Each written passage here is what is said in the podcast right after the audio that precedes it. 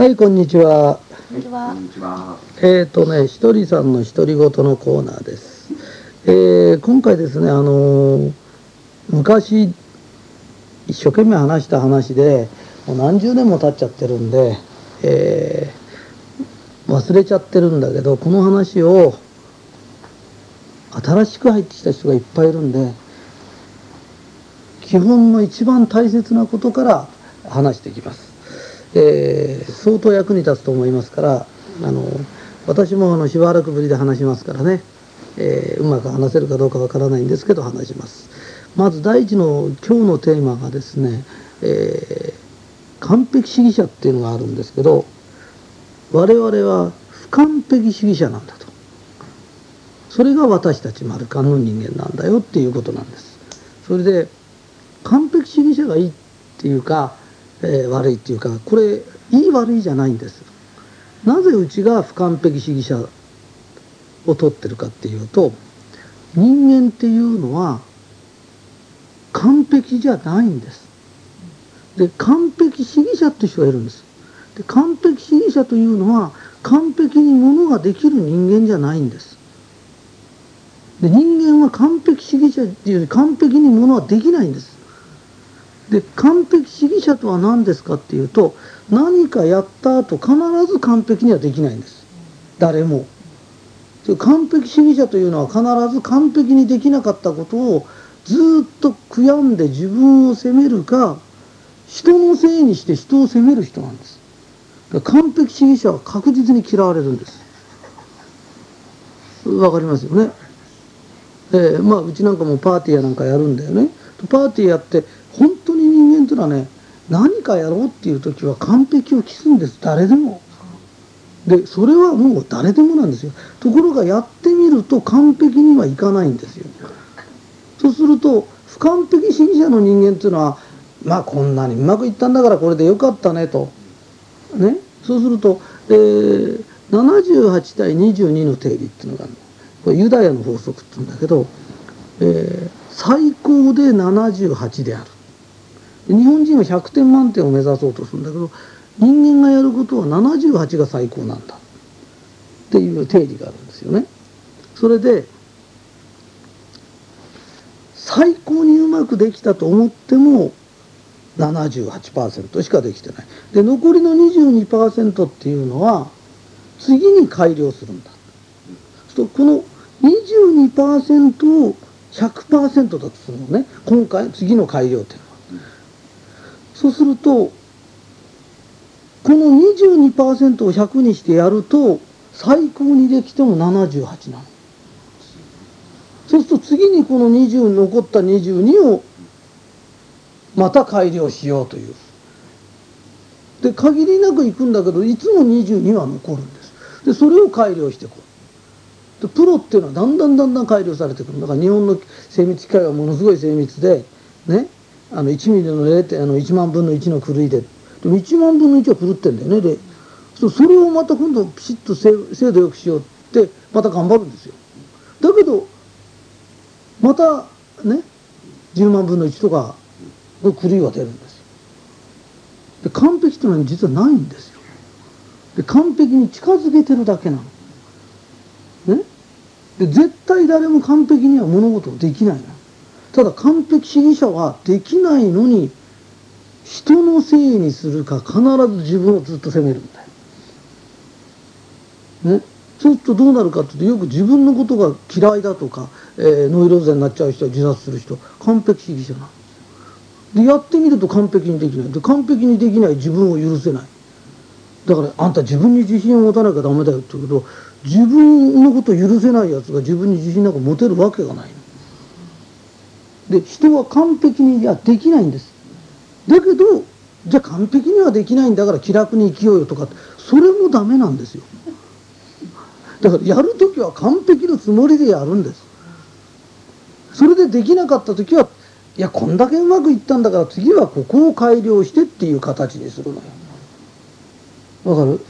ね、だから完璧主義者っていうのはいつまでも失敗のことを言ってるのいつまでも人を責めてるからがその失敗ばっかし恐れるから必ず次やった時また同じ失敗繰り返すんですよ。不思議なんだけど怖がってると同じことが起きるんですよ、ね、だから完璧主義者はダメなんですよ。ね？で我々は不完璧主義者なんて不完璧主義者というのは不完璧でいいっつってんじゃないんですよ。ね？100%を目指すんだと。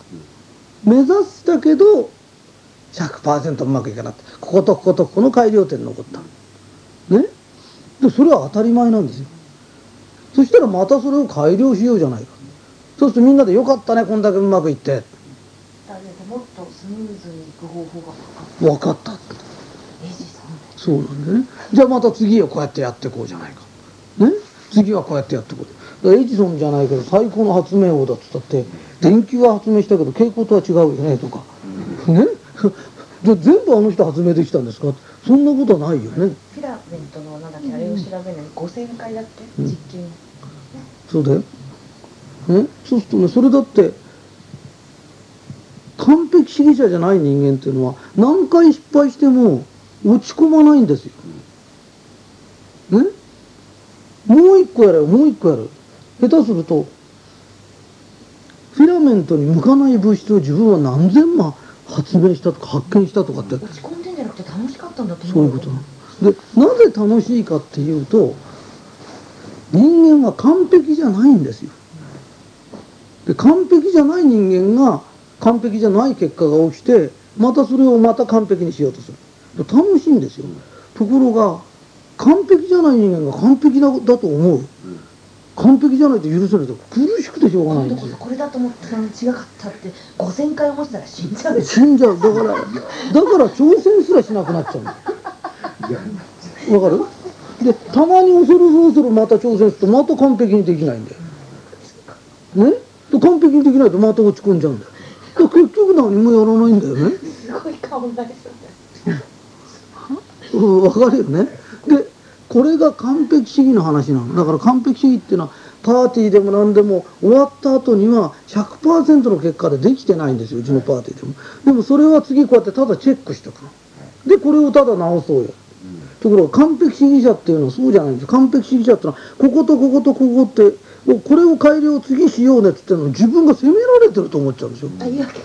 だからいや実はこれはこういうわけでずーっと言い訳するんだよね済んじゃったことなんか言い訳なんかいらないんですよ。責められてる責めてなんかいないんです。だって私も不完璧なんだよ。あんたも不完璧。不完璧同士にしてはうまくいったねとこっちは思ってんだよね。だけど2回目はこことこことここチェックしておいてこれだけ気をつければもうちょっとマシになるよ。って言ってるだけなんですよ。うん。っていうかほらまた次やることだから言ってるだけで、そうすると次やんないんだったら別にねいいねですよ。ね、そうすると必ず完璧主義者っていうのはいや、まあ、実はあれはこうでこうでってずっと言い訳するんだけど誰も言い訳なんかする必要ないの。責めてないんだから。ね？と完璧主義者って人を責めるんですよ。それで例えばあの話はねちょっとずれちゃうかわかんないけど完璧主義者って子供に完璧なことを言うんだよね。願うんですよ。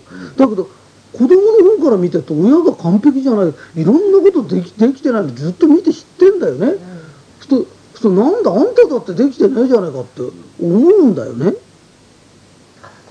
腹立ってくんだよね。それでも飯食わしてもらってるから「はいはい」っつって子供も言ってなきゃなんだけどいつか暴れたりするんだよね。うん。わかる？ね？だから完璧主義者ってねあの自分もいじめてるけど人もいじめてるんだよ、ね、だから人間って完璧じゃないの。だけどね試験だって本当に100点取ろうとしてんだよ本当は。いろんなことね何かやろうと一生懸命やろうとしてるの。ね？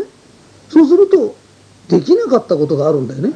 そうすると次はここをただ改良しようねっていうだけのことなの。ひどい女の人さできなくて落ち込んでるとこに怒られたりそういうことだからそういうことをしない。だから我々は不完璧なんだと。不完璧な人間が100を目指してやったらねやらなきゃゼロなんだから、やった結果なんとかできたの、そしたら次こうやって見てこことここチェックしてこれだけ直そうね。って言うだけなの、なぜあそこで失敗したんだろうってじーっと考えてたって。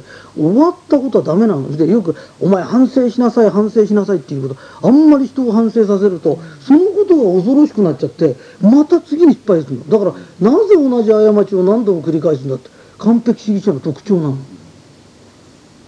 人間っていうのは恐れたことがまた起きるんですよ。そういう特徴があるの。ね？それよりもああよくできたよくできた。あと次の時はこことこことここうまくやらもうちょっとうまくいく。だから1回目にしては100点なんだよ。ね、だから2回目これをやろうよと2回目はまた100点取れる。3回目も100点なの。それを悪かったところばっかし話しちゃうんだよ。反省会なんて絶対やっちゃうんだよ。本気になって反省なんかしてたら人間って落ち込むだけなの。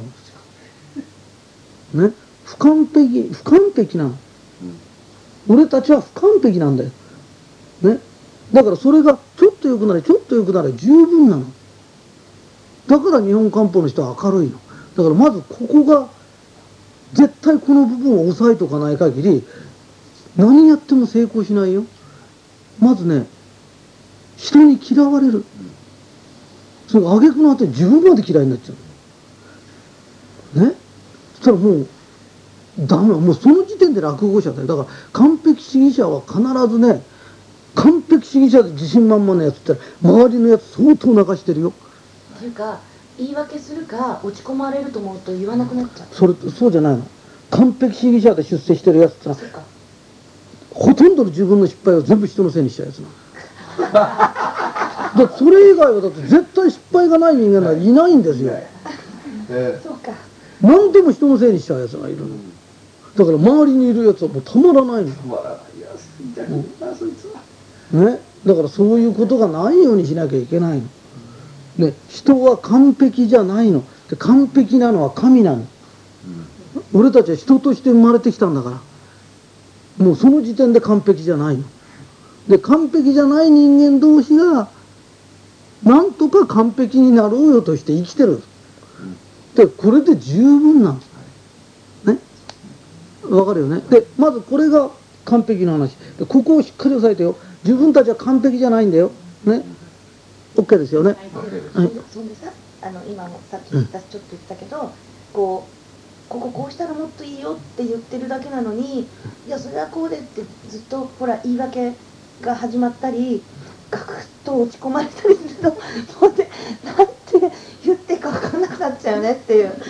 あのね面倒くさくなっちゃ日本漢方ね丸漢のことを知ってる人はよくこのテープ聞いてそういう人はね人を責めてないからね。いられない。あなたのことを責めてんじゃないでいちいち落ち込んだりじゃなくてもうもうねそうそう落ち落ち込まないでね。落ち込むんじゃなくて改良してやるっていうだけなんだから改良しようよっつうたびにね言い訳されたり落ち込まれたりしてそれ面倒くさいのよ。て一緒に仕事できなくなっちゃうできないの。だからうちの会社はね完璧主義で人を責めるような人たちはいないんだと。でもしいるんだとしたらこのテープを聞いて直してください。私たちは共にそれでそういう人とはおっかなくて歩けないから。自分も気をつけます。私も気をつけますね。だから未熟な者同士が手を取り合って助け合っていこうということですからあの誰も責めてません。はい、で済んだことは言ってません。ね、ただ改良しましょうっつってるだけ。そんな暇ないんだよ。そういうことです。では、えー完璧主義の話でとりあえず終わります。はい、はい。りさんの独り言第2弾目です、えー今ね完璧の話をして完璧の話のね続きです、はい、えー我々は不完璧主義者であるという話の続きをします。それでですね、えー完璧にやらなきゃいけないよ完璧にやらなきゃいけないよっていうことを言われてきて、えー完璧にできないと。で落ち込んできた人が随分いると思うんですよ。でそれはただ改良すればいいんだよ。でこれは当たり前のことなの。ねで改良して次やる改良して次やるということで、えーそれが丸感ですよっていう話したのね。それで、えーこれはもう当たり前のことなの。それで人生不完璧主義でも改良しながら生きゃいいじゃないか。それでさらにそれに加速をつける。加速をつける。だからもう成功にさらに加速がつく。だから私の10人のお弟子さんというのは私も群抜いて幸せになったの。でねここにいる人たちも群を抜いて幸せになったんですよ。ね。群を抜く方法ですよね。うん。もう図抜けて幸せになっちゃう。これでもかというような方法をこれから教えていきますからね、えーいくつかに分けるんだけどはいまずは人相。私は人相見だから手相とか人相とかって手相なんか大したことない。まず人相。ね手相がいい悪いなんかだなかなか分かるやつはいないけど人相の悪いのはすぐ分かる。ね。分かりますよね。そんなこと当たり前だよね。はいそれでまず人相が良くて幸せな相という、はい。それが不幸な人は顔が中にぎゅっと縮まるんですよ。で一番いいのが眉間にこうしわ寄せて目と目の間がこう縮まってくるんですよ。はい。で口がこうぐーっとこうへの字に曲がってくるこれが人相的に一番悪いの、うん、でこうなっちゃうと、はいもう全然ダメ。ダメ。そうするとまずねこなんか悩み事やなんかあった時なんかぐーっとこの眉間をこの広げる。はい。でこれをね眉間と眉間の間に第三の目っていうのがあるだ。から、はい。えー愛染明でも何でもねあの額に目があるやつっていうのは必ず目がね縦にこう一個ついてるのね、はい。でこれがギュッとこうやって閉じちゃうんです。とこれが閉じると心の目も何も見えない。先祖の顔からもう宇宙霊宇宙霊からなんていうの、はい。ご先祖様の顔からもう何もない。何もない。何いい。いいこと何もない。だから眉間にしわ寄ってこう考えてるやつなんかいくら考えてもろくなアイデア出てくるああぜぜ全然ダメ。はい。ね。それで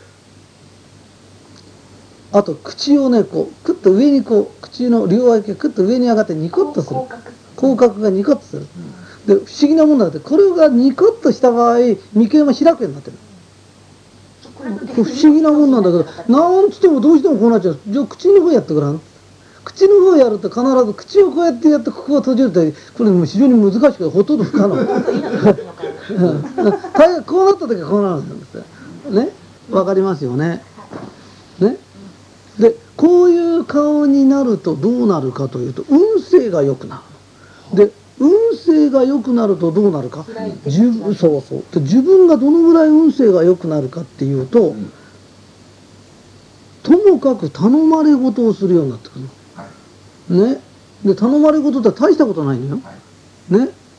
あのーなんつうの、えー蚊が増えてしょうがないからあの消毒薬巻きましょうとか、ね、で大大したもんじゃないの。ちょっとちょっとすいませんとか。だから会社の中でも自分の名前を一番呼ばれる、うん。はいね、ちょっとすいませんとか。仕事以外のことでもわかる？ね。でちょっとすいません。ちょっとお願いします。ね。遠藤さんちょっとお願いとか。ね。で遠藤さんちょっとお願い。自分ばっかしちょくちょく頼まれるようになればもう間違いなく運勢は良くなってる、ね、ところが運勢の悪いやつと「なんで俺ばっかし同じ給料で言われるんだ」とかって言ってブスッとしてもう口になってふてくされてくると頼まれもしない。だけど運勢も全然良くなる。え？で大事頼みづらいやつなんか社長が置いとくと思うのかっていう。邪魔だよね、うん、それから頼みやすいやつ頼みやすいって才能なの。